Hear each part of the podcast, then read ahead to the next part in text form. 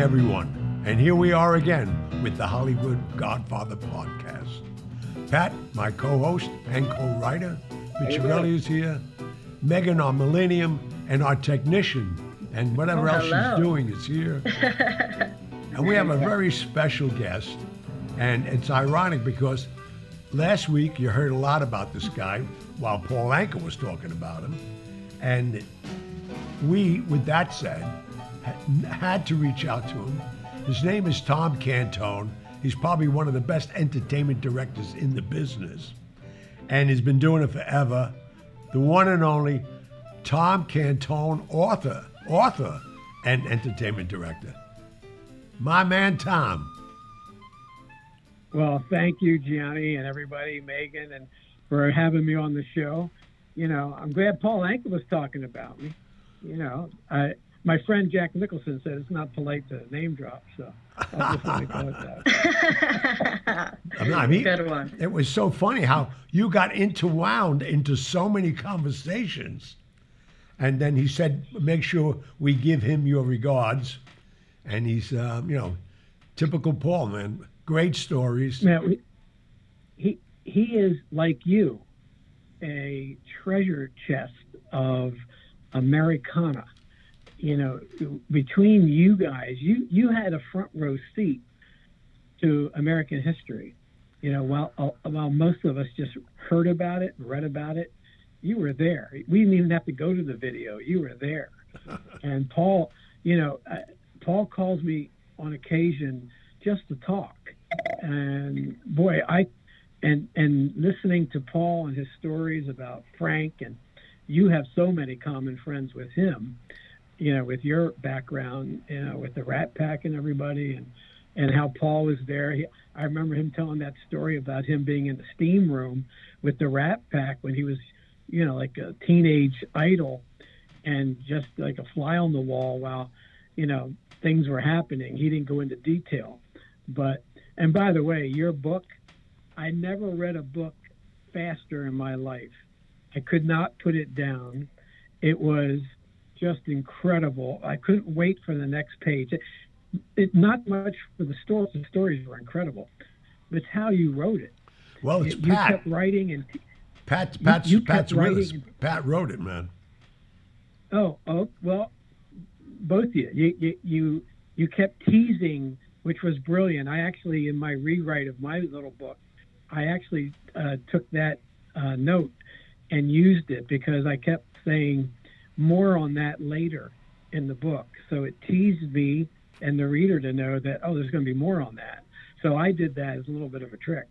So, you know, you taught me some, some really cool things, but the way it was written, you know, and how you wrote it. It was, it was um, not offensive. It was informative. It was uh, creative. It, you, the images that I had in my mind with every sentence while I was reading it uh, was my own movie, you know, and how it was. I was with you. Uh, that's how well written it was. I was with you when you were with Marilyn. I, I wish I would have been personally. but it didn't- didn't work out that way. That's. My price is going up for the next book, Johnny. Yeah, I mean, the, the next book you're gonna, I mean, Pat, Pat and I are right right now are collaborating on Frank, the Mob, and me, and it's we're, we're going back into mob history and bringing you right out of the, the neighborhood of Hoboken with his mother and father, and uh, some of the stories are insane already. But Well, it's important to keep that era alive. it's it's when there were really, you know, American heroes, not today where you know everybody's got a, a promotional, you know, angle or blame or, I mean, that was the real deal back then. You know, there wasn't the, we didn't have social media, you know, there wasn't the the fake news. It was real, and you know, Pat, you did a great job with it. It just, I mean, I recommended it to so many people, and you were kind enough to send a couple books, and it was just, you know, just so super well done. I mean, and now they're going to make in, it into a series, and and they should, you know. But the the the one that blew me away the most was the time that you went to Chicago to deliver a note, and you bumped into somebody, and didn't think much of it when you only to realize it was Lee Harvey Oswald. I mean, I mean that, that that stuff is just incredible, just incredible. I, You know, I mean, as a kid, you know, when when when Kennedy, my wife just asked me this yesterday. You know, how old was I? What was it like when Kennedy was assassinated? And I told her, I said, everyone was. I was in junior high school. Everybody was crying. Teachers were crying. It was um, nobody. You know, there, there wasn't CNN and 24/7 news. You know, so we were catching it. You know, in bulletins and things like that. And it was, it was the first time Camelot, you know, was dead, and you know, we were all so high on on the Kennedys and feeling young and good, and the kids running on the, the lawn of the White House. I mean, there was nothing wrong with the U.S. Every, every, everything was right about America. You know, today everything's wrong. Yeah. You know, back then everything was right. And then, you know, we needed a, a, a, a jolt and a bump in, in, from that terrible tragedy. And in comes the Beatles. And, you know, the Beatles just awakened my generation to this great feeling again of being excited about music. And these four guys from Liverpool, what the heck is that? Because you know we were just in the Motown and the Beach Boys, and and all of a sudden that happened on the Ed Sullivan Show when again no social media, no advantages of, of YouTube, nothing. It was just an explosion the next day and I remember all the guys comb their hair down. Everybody wanted to be a Beatle, and all these groups that came later, like the Eagles and every major rocker, you know, Bruce Springsteen, all of them. Guess what they wanted to be? They wanted to be them. Yeah. And you know, so you know, it was, it just, it just was really remarkable how everything worked out. And and then The Godfather is my favorite movie of all time. So I'm watching the movie one and two. Three didn't exist, but you're talking me into maybe they're doing another three. I don't know. But and, and and then I see, you know, and and then I had the pleasure to to book you to make your debut, your singing debut. Uh, I was, you know, in Atlantic City, and and then we became friends ever since, and here we are. Yeah, it's been great. And talking about your, let's talk about your career because most people don't know the people behind the scenes. I mean, you you made American history last week again in a whole different division because as you always do with lemons you make it lemonade. And during this pandemic and all your major showrooms are closed down i think you control 8 or 10 by now throughout the united states. And you went to boxing and did a, the biggest pay per view weekend two weeks ago, and nobody even knew it. But you did that. I mean, you. I've seen you so many times work miracles when you know. You just have a mind for producing, and uh, would you share that with our audience because they didn't even know about it? So back in March, uh, when we closed the the entire world down, and here I am. I'm sitting in my office in March. We've got eight million square feet of darkness. I think I'm in the twilight zone. Rod Serling's going to in the corner talking about, you know, this this strange place I'm in, and I, it was numb. I was numb. You know, this vibrant venue, listed amongst the best in the world, was dark. My team gone, everyone gone, furloughed or just not at work, and the place was totally empty. First time ever we've ever closed the industry, you know, uh, the entire gaming industry, and everybody was was was in a pause pattern, paralyzed by by this. I don't call it a pan- pandemic. It, it's it's a very dangerous virus. So, but unknown. So I sat in my office I said, you know, for weeks and weeks I came to work. I didn't stay home. I came to work because I needed to keep normal, I needed to keep focused, and I needed to have a place to go. And everyone was quote locked down, so it was safe where I was going because there was nobody there. And so I, I, one day I just sat in my office. I said, it, this whole thing started because I was thinking about how I can get my crew back, you know, because I love these guys. They're like family to me. We are family.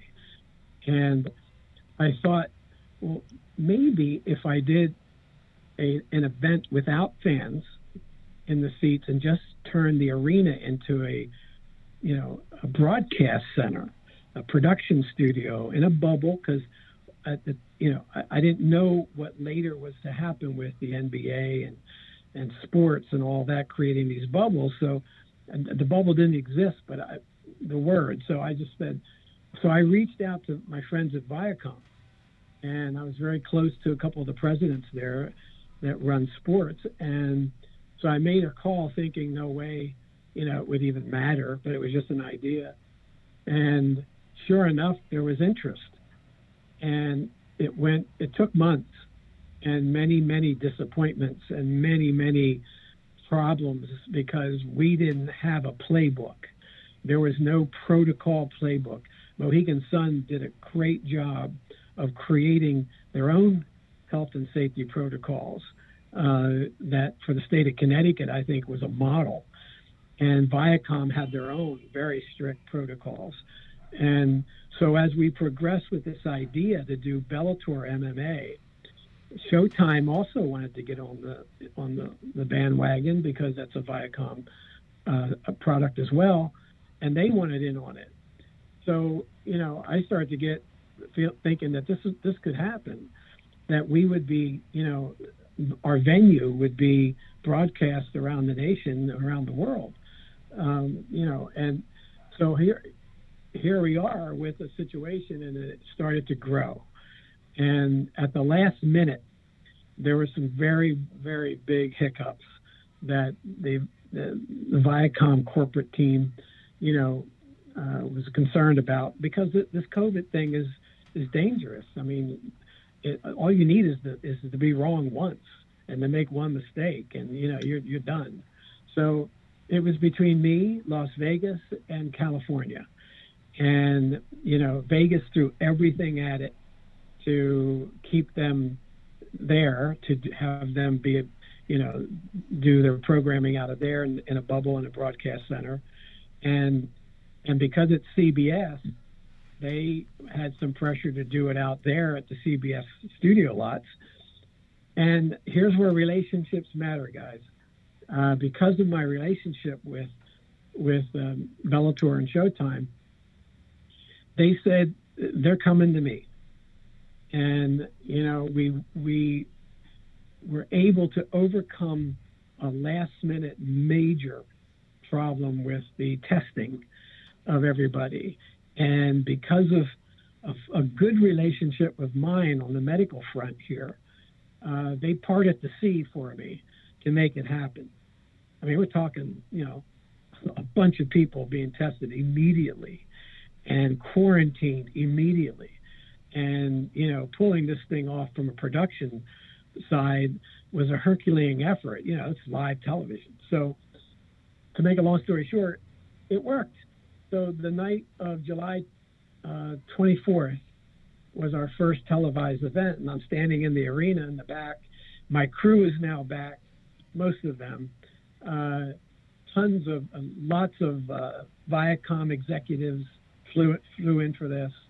Um, the sports world was paying attention, and all the bells and whistles and the rings there, and the way they had it designed was you didn't know, you couldn't see empty seats. It was all visually wonderfully designed.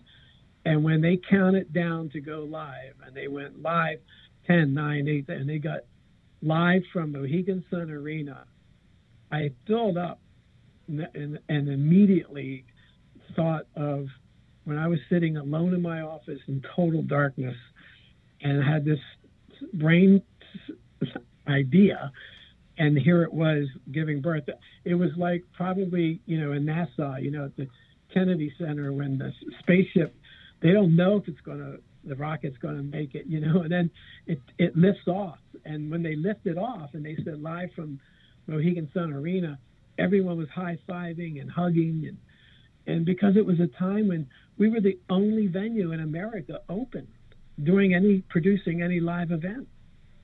So it was really quite a happy ending to, you know, a creative idea that that got some legs and interest because of relationships, and it worked. And and we've now exceeded Billy Joel's 10 show run in the residency run. And now this week, this Thursday, will be the 11th Viacom residency sporting event. Uh, and you're right, the pay per view last two weeks ago uh, was a worldwide broadcast, uh, five championship title fights in one night. That would have been at Madison Square Garden or T-Mobile in Vegas yeah. in normal times. So, and you know, it sort of fit us into the boxing historic Hall of Fame because we actually hosted at one time the fight of the century with Ward Gatti, And so, you know, you put those two together, uh, you know, the sports and entertainment world took notice. So it was a great story. No, I mean, it's amazing, you know, because I've known you, for, what, 35 years, 40 years now. And some of the things you come up with, it's amazing. And I mean, I, I, I know and appreciate you, but it's the common folk don't know about the Tom Cantone. They, they go see their acts in all your properties, but you're the guy that puts it together and produces it. And you've been a good friend of me because, as you mentioned earlier, slightly mentioned, you made me a headliner when I was an opening act for Don Rickles many years ago at resorts. And I remember that conversation on that Monday morning. I went over to see you, and, you know, we just hit it off. And you offered me and Pat and Megan and our audience you understand? I'm, i was, I always wanted to be a singer. I knew I'm not the greatest singer in the world, but he made me and built me in a way. Even I can remember because I, I asked you uh, because Trump still owned the Plaza Hotel. I said, "Well, I'm going to be coming in. I want to stay at the Plaza, and I'm going to take the helicopter down. But uh, you know, I want four billboards on the highway going down." He gave me all this stuff. I thought the guy was going to tell me, you know what? See you later, and hang up on me. he gave me everything I no. wanted. It was such an event, though. And Tom, I, I, I, I got to thank you, man. Proud to, I was proud. To, I was proud to do it. I, I, was. I, I like things that have never been done before, and you know this was never been done before, and it didn't hurt that I might be obviously you know a Godfather fan of so many, I always liked the marketing angle of that. And, you know, and I did, we did a lot of high rollers and people loved you. Oh my and, God. You know, it was an, it, it was an event and you had, of course, your class act and, you know, you know how to treat people, you know how to be, you know, there's nothing that you don't know. And it, it's not an embarrassment ever. I mean, I've had great stories, and it's in my book where, you know, I've had star uh, people that went on to big stars, and you know it didn't go so well. You know, because I'd like to to book people right on the edge of breaking into a big name. I, I've been lucky enough over my career to to time the act when they're going to be the next big thing. Well, I had them right at the cusp of, you know, breaking out, and uh, you know, so I like that edginess. I never wanted to do what Vegas did when I went to Atlantic City. I was a walk-on. I, mean, I didn't know anybody. They recruited me from Hershey, and I and I just decided, you know, I looked at the landscape and I said, hmm, you know, Atlantic City is nothing but a clone of Vegas. You know, same old names, same old tired production shows, and you know, the the, the Fed, the girls, you know, and all that, the feathers. And I wanted to be contemporary. I wanted to to bring in what you know the what pop culture was mar- marketing, and and I, I thought if I could do that, my marketing was done for me, because if I had you know a big time pop culture name in there with hit with hits and and you know was really a hip artist that w- it would bring in a new generation of people introducing them to you know the casino world and i got criticized big time uh, for doing that because they everybody was no one was really uh, thinking that was the right thing to do because uh, I was trying to reinvent the wheel and you, you just can't do that. But fortunately for me, the execs at the Sands in Atlantic City gave me the the ability to do that, and I credit them because you know had they been the same old guard, you know, and they would have said, yeah, you got to stick with and Edie, and and no disrespect to them, they were great, but I. You, you can't bring in new blood. You can't try out anything. You can't risk failure to be success. You know, we caught everyone off guard. So our little joint called the Sands destroyed the town. And then all of a sudden, you know, a year later, the Las Vegas Sun writes this big editorial saying, What the hell happened? I mean, Atlantic City is a new entertainment capital, and this new kid on the block, you know, stole the show. And now, of course, Vegas, to this day, you know, they changed up their programming, and we broke down a lot of walls back then. The minute I I brought in Eddie Murphy, who was the biggest star in the country, the biggest star in the country, Beverly Hills Cop, and hottest t- cover of magazines and Time Magazine and Saturday Night Live, and impossible to get in a, to do a casino showroom where the reputation was always old people with with blue hair riding a bus, and and to convince him, America's hippest name, to play that venue was mission impossible. But I spent two weekends in a row and more time than that with him, getting to know him and his entourage and his family, because they were looking to to to go on tour. And my my here we go, relationships matter. You know, Buddy Morra and the guys that that managed him uh, were friends of mine, and uh, Eddie Mike Cohn at ICM, and we all got together. And and because of what I was doing at the Sands, not doing the Vegas stuff, they actually thought that you know it would be a really good fit. But still, he had to decide. So, you know, Eddie Murphy's calling me at at two in the morning. We're coming down, and I'm, you know, I'm I'm I'm ready. Whatever whatever you need, hotel suites, whatever you need, and they would arrive at God knows what hour of the night, and we we struck a, a friendship and we struck the deal. And I think that alone was the shot heard around the world in our business because everyone was just like, how did they get Eddie Murphy? Are you kidding? And that broke the door down. Robin Williams followed, Billy Crystal, and the Ronstadt, Cher. I mean, it was for that generation at the time, it was a floodgate.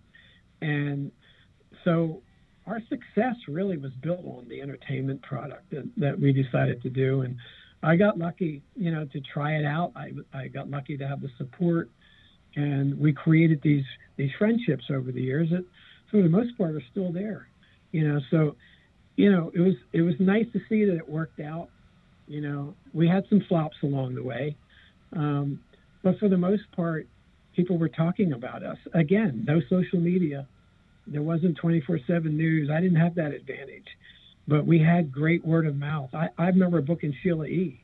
You know, and within I, the, the first night, it you know it wasn't not sold out, and the next night you couldn't get in.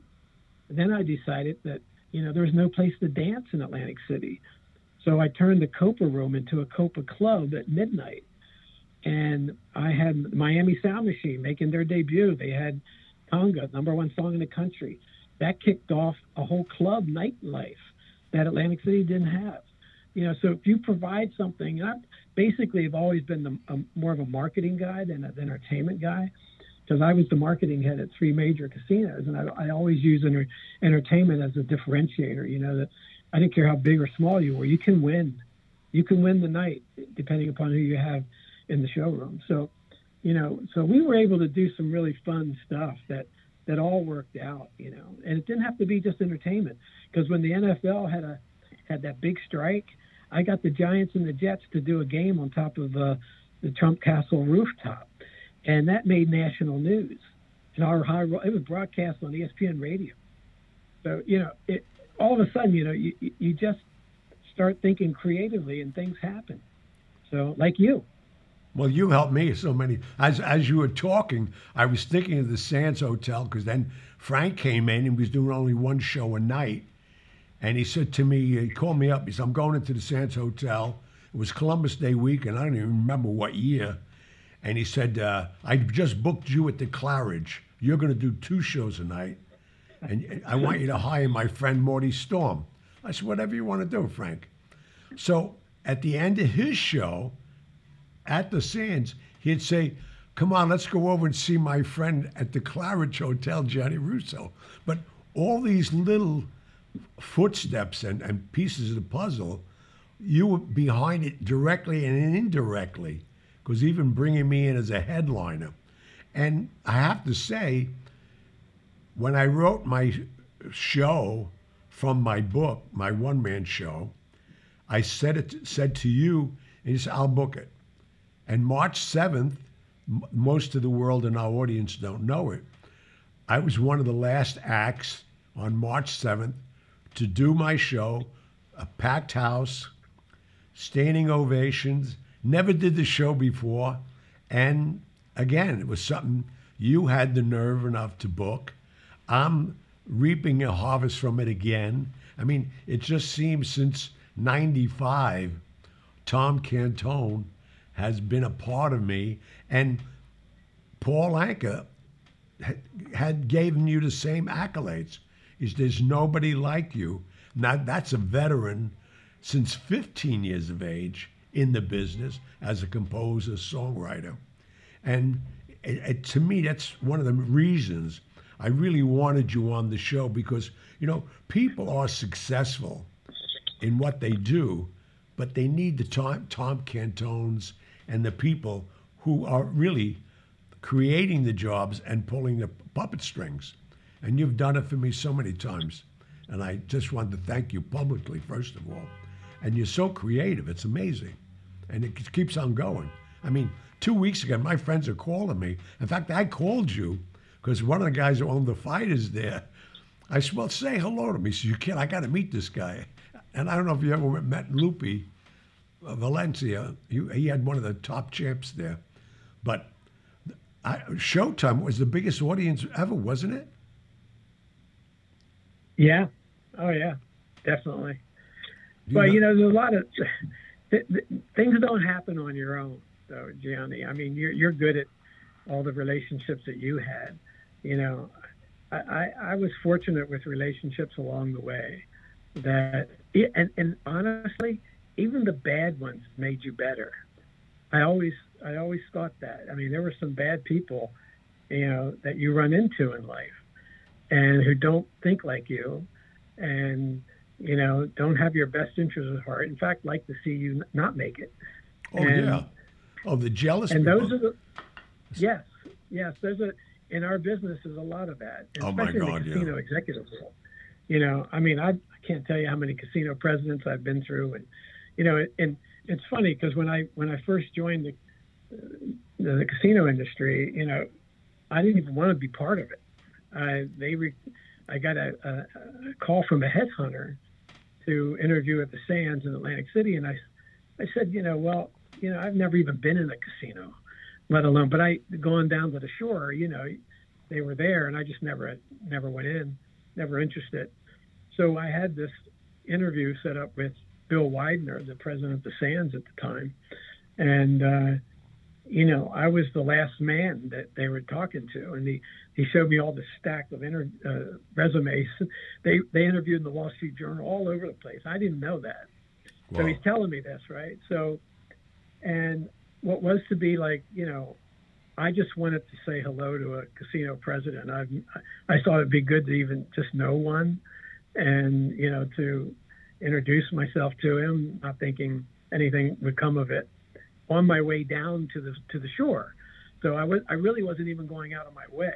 I was going down to the shore, and we we made it so I could stop in, and what was to be maybe you know a quick hello and who are you type of thing spent hours talking to him and he offered me the job on the spot and Oh, i wow. thought well you know uh, I, I'll probably end, I'll do it for like three years, you know, and here I am, you know, what, 83 to now.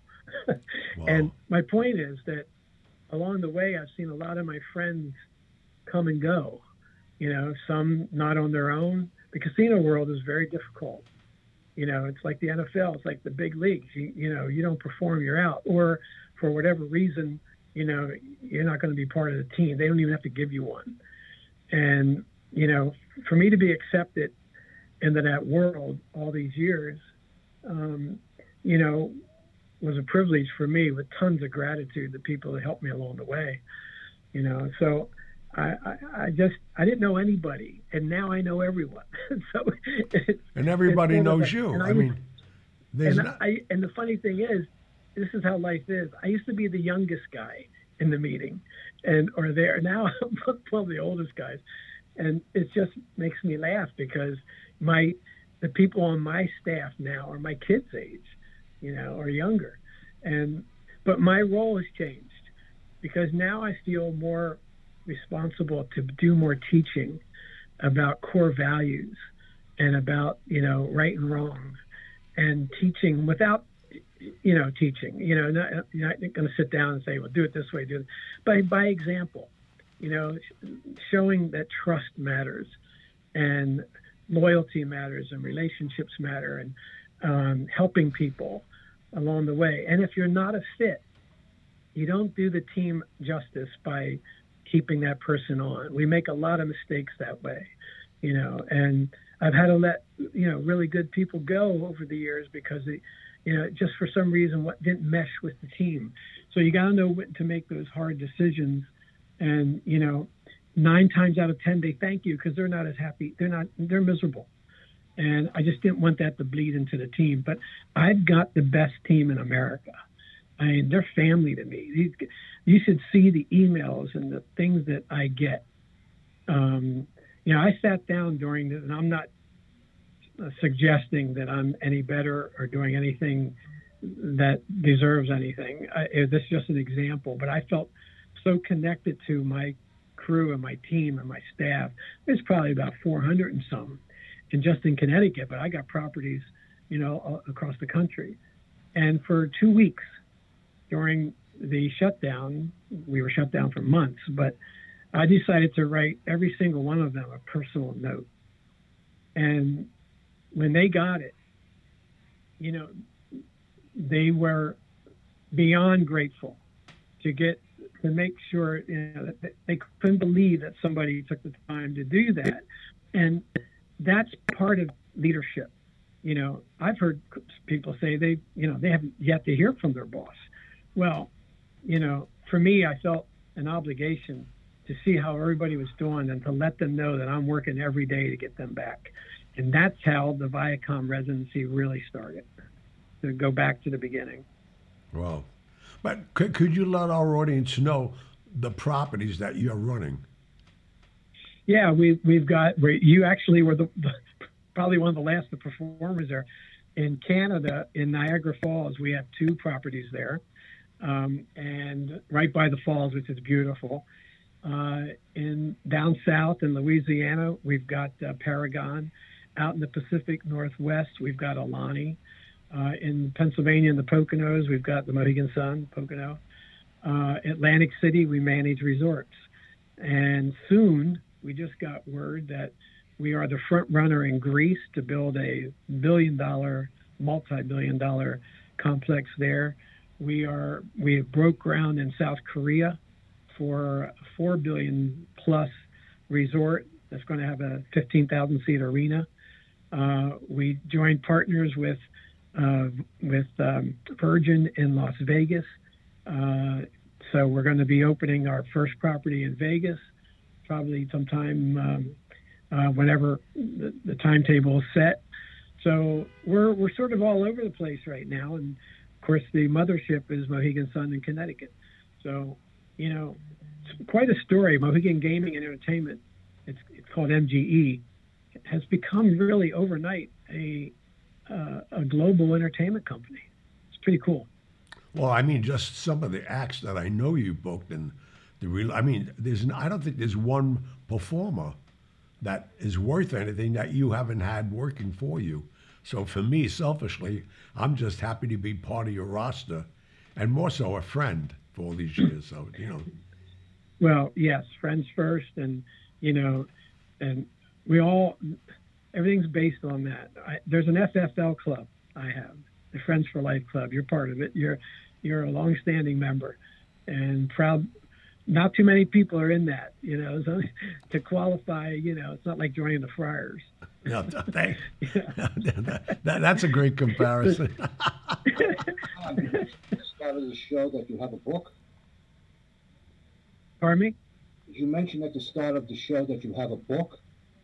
Yes, it's called Bookum, and uh, it, it, I just went to paperback.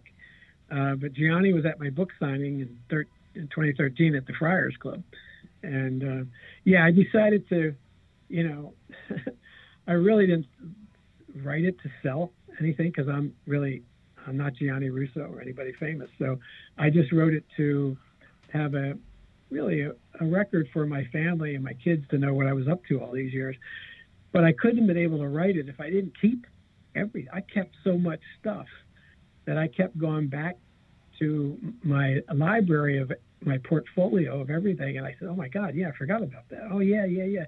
So I narrowed it down to a bunch of stories, and um, it's called Bookum, and from the man who revolutionized casino entertainment. And I didn't create that; that the media created that. So I decided to use that as a as a hook because back then we did revolutionize casino entertainment. It was totally different when we were doing things. So, and yeah, so you know, I kiddingly say it's sold out because I only printed 20, but but nevertheless, uh, it's my friends uh, wanted me to be the keynote speaker in Atlantic City because uh, on an event and they wanted my book to give to everybody. I said, "Well, I don't have any more." They, because of the internet, what I did have did sell, did sell out. So, uh, you know, the internet has a f- funny way of people have a funny way of finding things. So, I had a little spurt, and then they said, "Well, we'll we'll reprint it. We'll we'll buy 500, and you know, if you can reprint it." I said, "Well, if you're going to do that, then I'm going to update it." So I updated the past six, seven years of great stuff that you know it's happened since then, and the book is way better now, for me, anyway, uh, uh, than than the first one. So it is in paperback, and when we do the event um, this coming summer, uh, uh, everyone will get a copy of it. Yeah, I think I'm a part of that event, if I remember right. Yes, you are. yes, you are, because you you offered a, the the dinner for for I forget how many couples at your place, which right, w- right away was, was the top was the top um, moneymaker. No, it's been good. You've been Yeah. good to me. I just want I just want I just want some boiled eggs and toast, whatever you got. Well, it's you know it's great for us because there's so many stories, but you know without people like yourself, you've given me stages where I've never would have been on, and you gave me a position in life to move forward because what what we created together, like you're saying that the, the Trump Marina that night with the guest list alone it's about the drop. That's what a lot of you got to do business. Jack Benny told me years ago. Remember, show business. The bigger word is show. I mean, the bigger word is business, not show. And so I always made sure that I invited players because I knew that's what you needed because that's what your job is making people No happy, question. making the casino mo- money. And uh, thank God I was able to do it. And thank God you gave me the opportunities and still giving them to me. It's amazing. Well, that that's that's real important. Show business. There's the show part, which is important, and the business part. And for a casino, it's way different than a standalone venue that has to just they, they just judge you by ticket sales. Yeah. With us, it's a whole different story. Actually, I could have ticket sales that don't meet the guarantee, but the gaming was so strong that it exceeded it. So I have the advantage there at my venues where you know I can do some cool things. And you know, another cool night for me was Al Pacino. You know, I mean, uh, because of you know, people knew our style. Uh, I got first dibs on Al's doing a one man show like you. Right. And and years ago, I mean, not too long ago, but so the guy that's handling him is a friend of mine. He called me, and I said, "What does Al do?" He goes, "Well, he just talks about the the movies with the, like like the the uh, the studio thing, you know, the, the the thing on TV. You know, you sit down, you you, you Oh, you yeah. talk I- about yeah, I've seen that show. Yeah.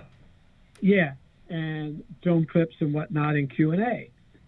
So I decided to do it, and um, first of all, personally, I wanted to meet Al. I, I you ha- you've had the luxury of being his friend. I mean, for me, I'm a kid, you know, that's looking at someone like him. Um, you know, it'd be me like me meeting the Beatles. Uh, you know, it's it's that important. So, and then I, and then I did it, and we set it up. It was it was a private invite only show, and Al was great.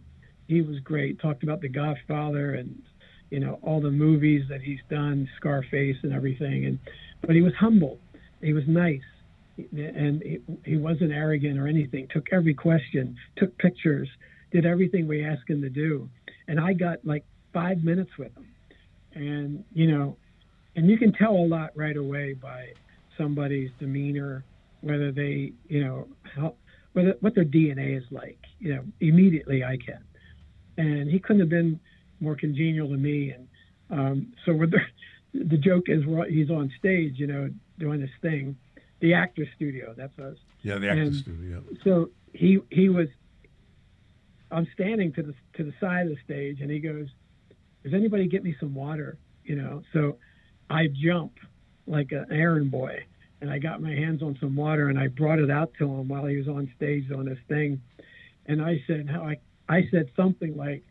He thanked me, and I said, "Hey, I can. I, I I've now been on stage with Al Pacino," and and he he laughed and he repeated that. you know, did you hear what he just said? You know, Yeah. uh, but it's those kinds of things. Pinch me. Ringo was a pinch me moment. You know, I mean, uh, I got a chance to spend quality time with him. I wanted to, and I asked his manager as a favor. I said, I'm not in the meet and greets and getting pictures now. And uh, you know, when I started out, yeah, but not now. And I said, I just want just to say hello. I don't want to be in the same with a, a lot of other people. You know, just me. So his name's Dave Hart, the manager. He said, a good guy. He said, absolutely, get it, arrange it. So I knock, I knock on the Ringo's door and backstage because he had his All Star band. They were going to play that night in the arena, and he opens the door, and he goes, Tom, Tom, come on in, and he bows to me with his hands in like a prayer thing, and I'm like, wow. You know, I thought I was going to get, yeah, hey, how you doing? Come on in, you know, quick, obligatory kind of meet and greet. And he asked me to sit down. We we and I didn't you know I didn't want to take his time up, and I I didn't want to ask him the millionth Beatles question. What's your favorite Beatles? You know, so I went in unprepared. Whatever whatever the conversation went, that's where I went. So I had a picture of my little girl at the time sitting on the, my drum set, which happens to be the Ludwig drum set replica that the Beatles had that I my father bought for me when they you know when it came out. So it's been part of my music room forever. So I showed him the picture. I said, "Hey, this is my little girl." I said, "You know, uh, she's on your drum set," and he goes, "Oh, she's beautiful." Blah blah blah. And I said, and that that's that's when it dawned on me. I said, "By the way, Ringo," I said, "How did you come to buy that set?" I said, "Because back then." They were all Slingerlands and they were sparkly. That blue oyster pearl didn't exist. He goes, it's black oyster pearl. And I said, oh, okay, black oyster pearl, because it was black in there too, but I always thought it was blue. And he goes, uh, it was the only one in the window. It could have been pink. I would have bought it. And I went, so it was, so it was an accident completely. He said, and no one's ever asked me that. so I said, oh man, I scored on all the fronts because I, he never got tired. You know, you get tired of asking answering the same Beatle questions, but that one was different. So then he goes, he goes, hold on, I have something for your little girl. So he goes and brings me this this gingerbread star cookie because Ringo Starr somebody had made for him. So he says, here, give this to your little girl. Now make sure you give it to her. You eat it, don't keep it. I said, absolutely. I'm going to give it to her when I get home. I had that thing shellacked and framed. It's still hanging in my music room. sure, why not? No, I'm, like you say, those kind of moments and that kind of memorabilia, that's priceless, priceless. And he gave me his he gave me his drumsticks. Then you fast forward, and now I've got I've booked Queen, and the drummer for Queen is Zak Starkey, uh, Ringo's son. Well, he's he's oh, I didn't know that as a drummer. Yeah, he's incredible. He's way better than Ringo, way but but but you know in a different way. So I look at I always look at the drum sets on these major uh, rock shows because it's incredible what they bring in. Oh yeah. And yeah, so I counted the drums. There's 16 of them, about 20 cymbals. So now I'm backstage, and I'm talking to Zak. You know, and I and I said, you know, I, I met your father. I said he's great, blah blah blah. He's a real nice guy you know, otherwise I wouldn't be talking to him. He's a real nice guy. And then I had to say it. I don't know why I did, but I said, oh, by the way, I felt comfortable enough because we were hitting it off. I said, your father only needed four drums. You you have 16 out there. and he goes, I know. He played way better than me. And I said, well, you know, it's always been my thing where, you know, what do you do with all those drums as a drummer? Right. You know, if you're really good, you only need four, like Gene Krupa and, and Buddy Rich and those guys. Right. And you know, but boy, could he er, he used every single one of them. Phenomenal drummer, right. phenomenal. You know, well, and then Tom, stories like Roseanne. I got we got to cut you off because we have a producer that gives us a high sign.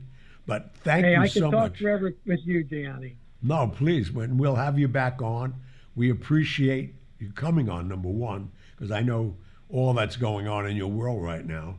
And I'm very happy that I'm still a part of it. And I, again, thank you for your friendship. And uh, we'll talk again. Thank you, Tom. Well, thank you, well, Tom. Thank you for thank you guys for having me on. You're you're not only part of the Mohegan family, but part of my family. So enjoy every minute, guys. All right. Thank you so it. much. Thank you. Thank you. Take Bye-bye. care. Bye bye. Bye. Let's go to the mailbag. All right, let's do it. First question I have is from Karen. Karen says, Hi, love the podcast. Question about The Godfather. I noticed that Fredo was absent from Don Vito's funeral. From what I have read, the actor who played Fredo was on the set that day, though. Do you know why he was excluded? Also, Gianni, can you talk a bit about working with the amazing actor that played Fredo? Cheers from the UK. No, I, I mean, John Cazale was a brilliant actor. And uh, I'm so naive. I didn't know he was missing from Don Vito's funeral. I know I was there. I was sitting right behind Pacino because that's when they, he was watching the move with Tessio and Barzini. And that's why he, he knew his betrayer was going to ask him to meet with Barzini. So, I mean, I was conscious of what was going on in the dialogue, not if all the brothers were seated. And I know Sonny was gone, thank God. well, hadn't he hadn't uh, Michael previously told Fredo that uh, he doesn't want any interaction with him? I don't know that story wise because the, the, Godfather died in Godfather One, yeah. and most of that with Fredo's outbreak was in two. Yeah, yeah. So. Hey, that's a good question. Good question. All right, next one is from Paul. Paul says, Hey Gianni, I enjoyed watching your Vlad TV interview. In the interview, you state that Jimmy Hoffa was killed through a car crusher. However, Michael Franzese hinted that his body was dumped in the ocean. Or is there truth in both stories? In that case, I guess the actual crushed car was dumped in the ocean also. Very diplomatic. Very diplomatic, yeah, right? but um, everybody has their own version. That's my story, and I'm sticking to it for a lot of reasons. All right. I, I, I hear he owns a Subway franchise. What's that? Who? Uh, what's his face that got killed? Oh, Hoffa? Hoffa. Yes. He's still around. Okay. Oh, yeah, he's still around? Yeah. Got it. All right, next one is from Antonia. Antonia says, Gianni, I love your voice. It's very commanding and you have every listener's attention. I can't switch it off night and day. You have inspired me to revisit my family history.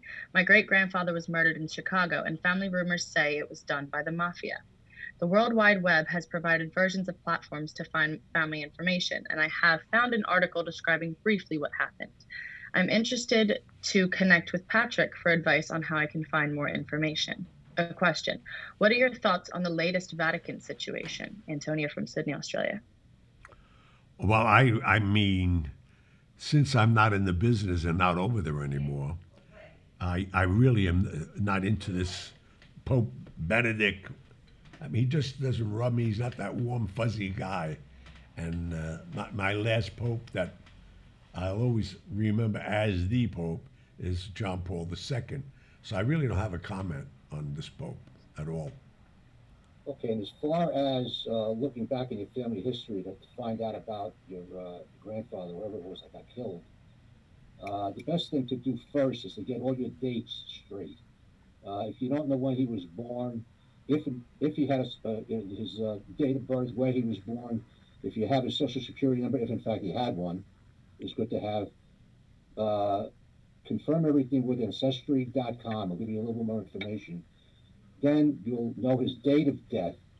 And if you know his place of death, all the periodicals that were uh, uh, doing business at that time, in fact, the ones that aren't in business anymore, somebody has copies on, on the old way was to put it on microfiche, they called it. But there's there's always a record of what was printed as far as uh, newspapers go. You just have to know how to dig, and the internet is a perfect place to start.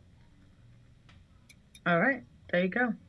Next is from Gina. Gina says, You all have been doing this incredible show for some time now. What would each of you say has been your favorite show to do thus far? Wow, that's a tough question. We would have to think back over 92 shows. Yeah, I mean, I know.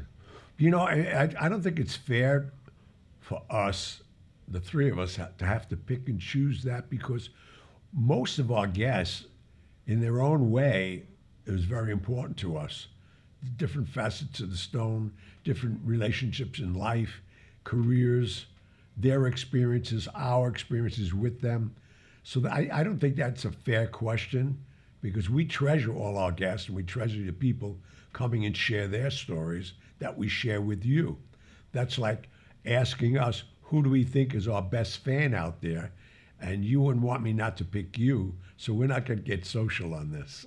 and also, uh, on those shows where we didn't have guests, uh, we did a lot of mob history, and uh, uh some of them we well we, we enjoyed all of them. It required some research and some work.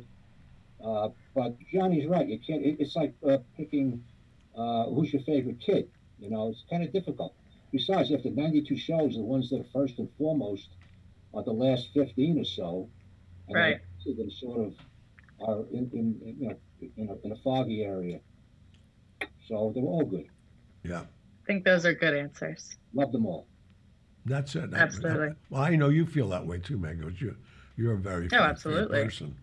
It's. Uh, I mean, I'm always I'm always learning things every time. So every every time we record one, it's my new favorite. Right. Perfect. All right. Next is from Rob. Rob says, I followed your interviews and I'm reading your book. It's very interesting, so much happening. May I bring up an idea? I don't know how you feel about it, but Michael Franzese is starting a one on one YouTube interview program. I was thinking it would be so neat to hear both of you talk about New York and the past stuff, kind of like the Patrick Bet David interviews. I had the idea, idea for Franzese to go on Mike Tyson's show, and that went well. Hope to try your food brand sometimes. Thank you so much for your idea. We'll think about it you know, we're always open to invitations. I mean, we get, as of late, we've been invited to quite a few things and we've gone. So we have to wait for an invitation and uh, we'll see what happens from there. Right. Absolutely. All right. Next is from Paul. Paul says, Hi, Mr. Russo. My name is Paul and I manage John Amos. John would love to be on your podcast. He released a book called A World Without Color, and also he has Coming to America 2 coming out on December 18th. He's also a huge Godfather fan. Please let me know what you think. God bless. I like it. You know John Amos? Yeah. Yeah. If you want that, book him. Thank Absolutely. you, sir. We will book him. Absolutely. All right. John Amos coming on soon. See if he's ready next week. Perfect. All right. Next is from Zelor. Zeller says, excellent show. I tell everyone about it. Can you talk about the kid Chris Paciello on a show? Thanks. I, you know, I like Chris. I mean, he, he indirectly uh, he destroyed one of my families, not crime families, but one of my families, because I had to leave the country for a while, because when he turned state's evidence against a lot of people, I was brought in, or they wanted to bring me in, and I was doomed either way. If I came in and spoke about who wanted me to talk about, I was dead. And if I didn't talk about him, as uh, Pat can testify, in a grand jury, they can hold you for 180 days in contempt, take you out and ask you the same question. And I wasn't about to do that. So I just left the country for a while, almost two years to be exact. Yeah, but Chris Chris had a charmed life when you think about it. Oh my God, yeah. I mean, he's still around. and He's doing fine. So Oh my God, he's bigger than ever in Miami Beach again. And for the people who, who don't know who Chris is, Chris uh, claimed to fame. He opened a lot of nightclubs for friends of ours, and he was dating Madonna, and he was like the, the king of the hill for a long time. But then him and his brother, I don't know why that happened, because they were making tons of money, decided to rob a bank. and when they got caught, he flipped on the mob. Oh, So- wow. like Yeah, I said, he's a very lucky guy. He's still around. right. He's still around. Mm. Well, All right. Next is from Leo. Leo says, Gianni, it's clear you've been a part of numerous films. However, what has been your favorite television show to have been a part of? Oh, there was a few of them. I, I, I loved doing, uh, playing the part of Steelgrave Brothers, and uh, we talked about that, the Wiseguy series. That was very good. And early on, I was doing, I did, I don't know how many, um, and, and he, he was a good friend of mine, it turned out to be later on. But uh, I was doing all the Rockford files for years. And then when I wanted to learn how to golf, he took me on golf tours with him to show- show me how to play golf. James Garner. What's that? James Garner. Yeah, great guy, great guy. But I've done so many things. Again, it's hard, hard to say which is best. Uh, My different experiences were all great. I like playing Yeah, a woman in a Tom Selleck produced movie, and uh, James Coburn and I opened. We were stars of that. He played a priest and I played a woman, and we had the same target to hit. And we went to a wedding.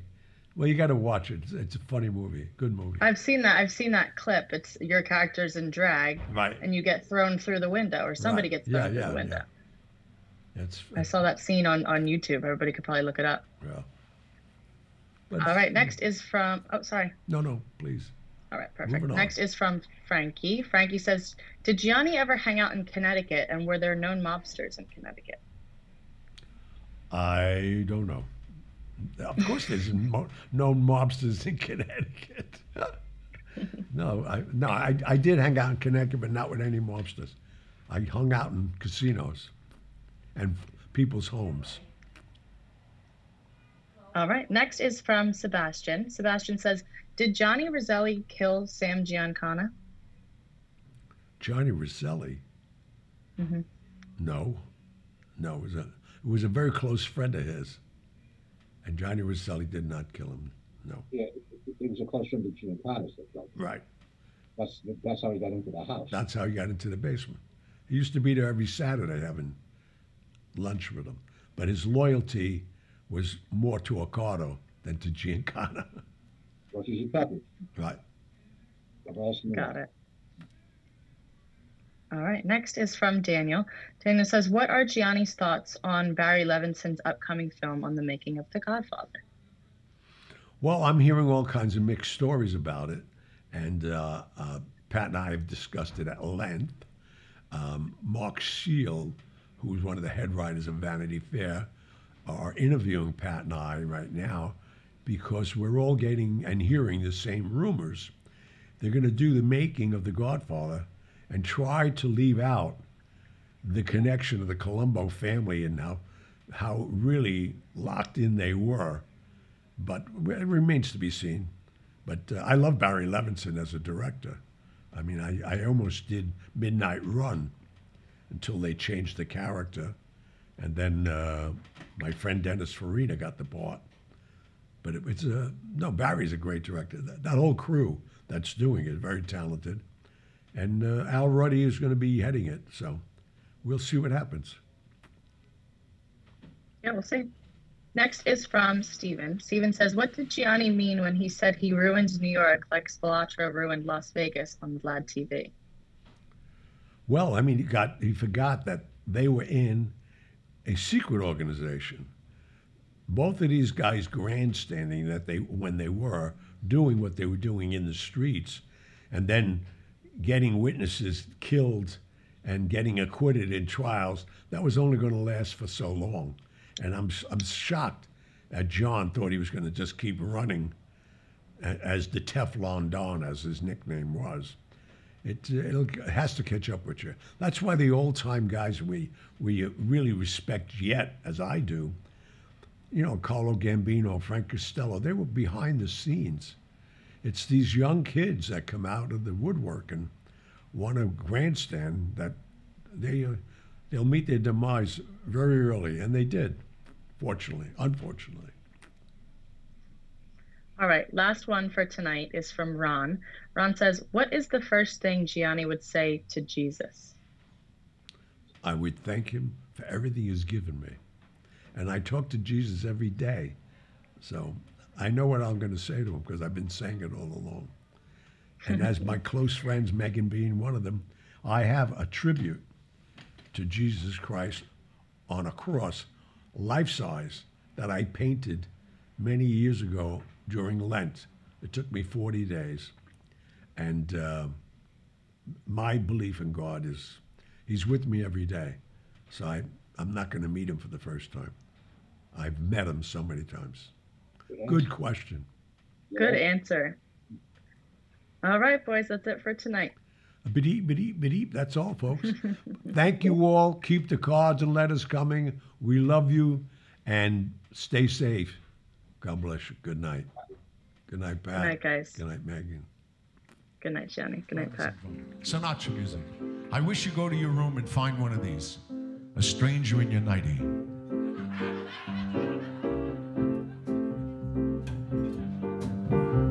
Strangers in the night, exchanging glances, wandering in the night. What were the chances we'd be sharing love before the night was through? Thank you for tuning in to the Hollywood Godfather podcast. You can contact Gianni Russo, Patrick Picciarelli, or myself with your questions and comments through the contact section of our website, HollywoodGodfatherPodcast.com. You can also call and leave us a message at 646 776 3038. Regarding Gianni's motivational speaking appearances, you can visit his website, giannirusso.com. You can also visit amazon.com for a listing of books Patrick Picciarelli has written. Remember to follow us on Instagram at Hollywood Godfather Podcast, as well as leave us a review on iTunes. We'd like to know what you like about what we're doing, what you'd like to hear in the future, and anything else you might suggest to improve our podcast. Most importantly, hit the subscribe button. We'll be back next week with stories of the mob and Hollywood, as well as answers to your emails and voicemails. Good night.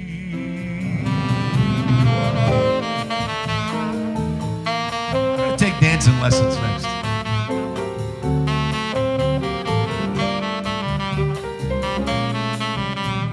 Love was just a glance away, a warm embracing dance away. Ever since that night, we've been together, lovers at first sight. In love forever, it turned out so right. For strangers in the night. Scooby Dooby Doo, la da da dee da, la da da da dee, la da da dee da, la da da da dee, la da da dee da.